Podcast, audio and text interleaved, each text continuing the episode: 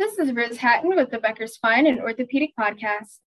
Here's your daily industry news briefing for today, October 7th. Here are three surgeons who are recognized for their accomplishments in spine and orthopedics during the third quarter of 2022.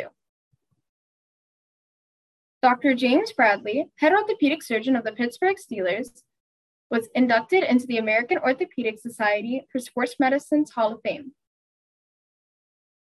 Dr. Brian Piani, a neurosurgeon in New York City, has been named a recipient of a 2022 Resident Achievement Award from the American College of Osteopathic Surgeons.